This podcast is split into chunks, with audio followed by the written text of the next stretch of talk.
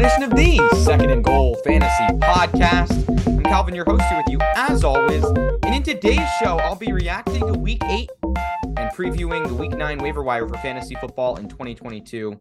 That's the show for today, and it's good to be back doing two shows a week. Again, I do apologize for missing one of last week's shows and instead having to combine it into a double episode later in the week. My goal is for that not to happen again. And so that's why I'm back right now, back on schedule, ready to go with the podcast here on Monday. And I'm recording it on Monday. It's actually releasing on Tuesday. So we'll have news, injuries, reactions, waiver wire to talk about top five guys rostered in 40% or less of ESPN leagues prior to Monday Night Football. It's going to be a good show. So follow on Twitter at Calvin underscore SGF, at SGF pod for the podcast. Second goal fantasy at gmail.com is where you can send fantasy questions. Update on the start sit show. I didn't have one this weekend. I may not end up doing a start sit show like live anymore um just because of time constraints that I've had where I don't know if I'll just be able to sit on the mic for like an hour and talk start sits. It also doesn't get like quite as good engagement as the threads that I have when I just post a thread like drop your start sit questions that gets more engagement and that's easier for me to do while still giving you fantasy advice. So what I might do is instead shift to those and I got like a ton of questions in the start sit thread last weekend when I did that. So maybe instead I may end up just posting those and if you have start sit questions you can still send them over on Twitter but just send them in there and I can give you guys like explanations too for my picks and stuff like that. But that'll probably make it a little bit easier um, for you to get your questions answered and for me to answer them. So that sound, should be good. Um, thank you for tuning in. Subscribe, all of that. Let's get into the show. Let's start out with some news. We're going to talk injuries from week eight in just a moment. But first, the big news is that Ja'Marr Chase, who injured his hip, last week will not go on injured reserve. He was originally expected to go out four to six weeks. So this is going to indicate, as injured reserve is four weeks long, that maybe Zac Taylor thinks Ja'Marr Chase can get back sooner. And Ja'Marr Chase was optimistic about that too.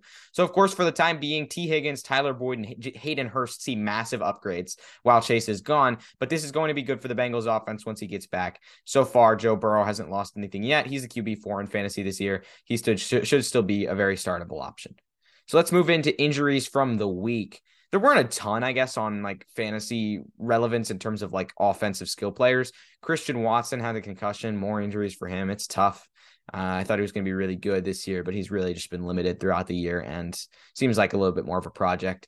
Cooper Kupp had an ankle injury, but it looks like he might be okay. It was like in the meaningless part of the game, too. So pretty brutal to see, but he should be all right. Um, Irv Smith's going to get an MRI on his ankle. DeVante Parker, knee injury ruled out versus the Jets. Mark Ingram had a knee injury, was ruled out against Vegas. That's pretty much it. Hopefully, you weren't relying on very many of those middling guys. Uh, Richie James also had a concussion, but he he didn't end up playing at all. I don't think in the week, or maybe he did and then got a concussion in the game. I'm not 100 percent sure. Um, but either way, you know, you shouldn't really be have have been relying on those guys. Hopefully, in the first place. And I'll get you some waiver wire guys in just a moment that you can use to replace them. So those are all the injuries. Let's get into reactions from the week. These are the top players and the worst players at every position in PPR scoring. At quarterback, number one on the week is Tua Tagovailoa. 382 yards, three touchdowns, and 19 rushing yards. Originally, like Dak Prescott was going off to start his game, and I had told somebody in starter sit start Tua over Dak, and Dak ended up being the QB four. So I was like, oh boy, like I'm this pick might be wrong it was not. Tua did better and he went nuts. He was the quarterback one overall. So that pick turned out to be right. And Tua turned out to be great. Like, as long as he's got his weapons out there, he is going to be a startable fantasy option for you. Jalen Hurts, no question, locking into your lineup. Justin Fields showed you his upside as like a risky start. I think he's often just too risky to plug in. Um, and it, this was not expected against like a stingy Dallas defense. Dak Prescott, he did well as well. So busts on the week, there were some, as there always are. Daniel Jones didn't do too well. The Giants ended up losing against Seattle, so Jones kind of came back down to earth a little bit. Um, Malik Willis was ended up starting this week because Tannehill actually was injured and didn't play, but he did horrifically bad against the Texans. So if he ends up starting again, I mean that's not a guy you can really plug into fantasy lineups at this point. And then Trevor Lawrence just continues to just plague your team and be difficult for fantasy football purposes. Um, let's move to running backs. The RB one, there were two crazy, like a bunch, actually more than two crazy amounts of good RBs this week. Alvin Kamara was the RB1, went nuts in PPR, nine for 96 and two through the air, and then ran for a touchdown on the ground. He's locked into your lineups. And guys, remember what I said coming off of the trade that he would get work in the passing game and that he would be arguably the best RB in fantasy. Christian McCaffrey has already stepped up and he's the RB2 in San Francisco. Eight catches through the air. He threw for a touchdown. He ran for a touchdown. That hasn't happened since LaDainian Tomlinson did it in 2005. McCaffrey is incredible. And wow, look at this. Magically, good pass catching running back comes to San Francisco for the first time in years, and San Francisco throws to the running back for the first time in years. And I mean, I talked about this on Twitter. People were, have been saying the fact that, like, oh, I don't know if McCaffrey is going to get his pass catching work. Like, then why did they acquire him? doesn't make any sense. They acquired him for his biggest strength, which was receiving. Clearly, they think he can throw the football too, and he threw a nice dime to Brandon Aiyuk for that touchdown. But the point is, I hope you bought low uh, from the people who thought he wasn't going to get pass catching work because he is the best RB in fantasy right now, barring injury, which I mean, you can say about any RB. But I mean, in this offense, he's going to be electric. That's the point. RB3 on the week.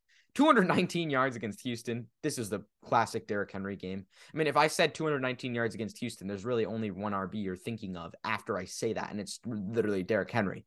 Um, one of a couple of my bad calls on the week were coming up next. D'Onta Foreman, or I mean, Tony Pollard was the RB4. I told somebody to sit Pollard, didn't have confidence, but he went nuts. I probably should have had confidence because the Cowboys were going to be clearly leading for so much of this game. And then D'Onta Foreman, I thought the Panthers wouldn't be leading for too much against the Falcons. Whatever the case, it just didn't matter because he had three touchdowns and went crazy. So for those picks, I apologize. Foreman was a bust pick on the podcast, and I missed on that one. So I do apologize for giving that one. I was laughably wrong.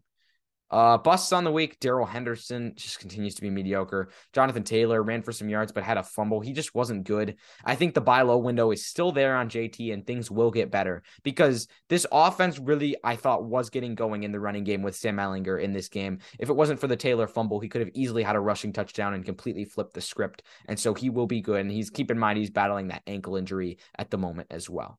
So let's move on to wide receivers. AJ Brown, the number one wide receiver on the week. DeAndre Hopkins was the wide receiver two on the week. Both of these guys should be locked in your lineups. Brown was just going nuts with the deep balls with Jalen Hurts. It was crazy. A couple of Miami receivers at three and four. Tyreek Hill, the guy I've touted as being underrated throughout the offseason, has continued to be have proved that sentiment as he went for 12 for 188 and he's crazy and he's getting more like arguably like I actually want to know the numbers on this but he may be getting more receptions per game than what he had in Kansas City which was kind of my thought process there. Jalen Waddle also went nuts. I think a guy I actually faded more was Waddle because I thought he wouldn't get a ton of work with Hill there and it maybe not as much as last year, but he certainly has. So he's been just fine. Good to see DJ Moore going crazy with PJ Walker. If you watch that Falcons game, Moore had a game winning touchdown, except it wasn't game winning because he took off his helmet and then got a flag because he wasn't on the sidelines. So it set up a 48 yard extra point to go ahead, and Eddie Piñeiro missed it. And then the Panthers lost in overtime. So it was wild. And he caught a 62 yard Hail Mary basically with like no time left.